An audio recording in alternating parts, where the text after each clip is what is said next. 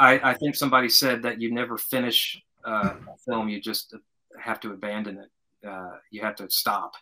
Yeah. And and so yes, I could have tinkered on this thing forever.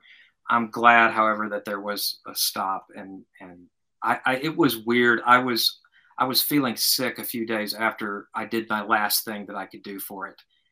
Mm-hmm. And because uh, it's like you're tinkering and the doors coming. It's like Indiana Jones grabbing the hat as the thing goes down.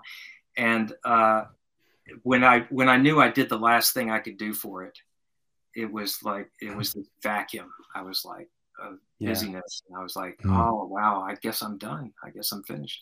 And it was, yeah, it, was, it, it took a minute it, it, really has this feeling of you know you're closing a, a, a, bar they're opening the light and they're starting to pass the broom and you have this emptiness inside uh, but yeah, as you said, it's the same thing with animation. I think it's probably the same thing with any art form. I mean, you have to let it go. This is something we, we were discussing yesterday in our Q and A session. Uh, an animator asked, "When do you know when you're if you're working on a shot, a personal shot? When do you know it, it's it's over? If no one is there to tell you that you should move on."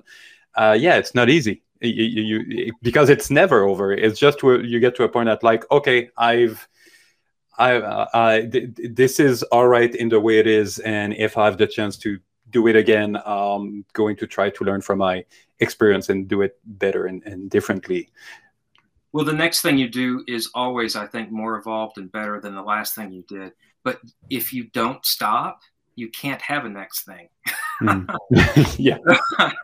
so you do it is I do think it is a, a thing that creative people need to learn and to make themselves do is to finish something that they started and do do something else. Mm-hmm. Because you can tinker around with a story or with a shot or whatever. You could but if but you if you want a body of work you and you and you have to be not afraid i suppose of letting something go and at some point many years down the line look back at it and go ah it's not i thought it was mm-hmm.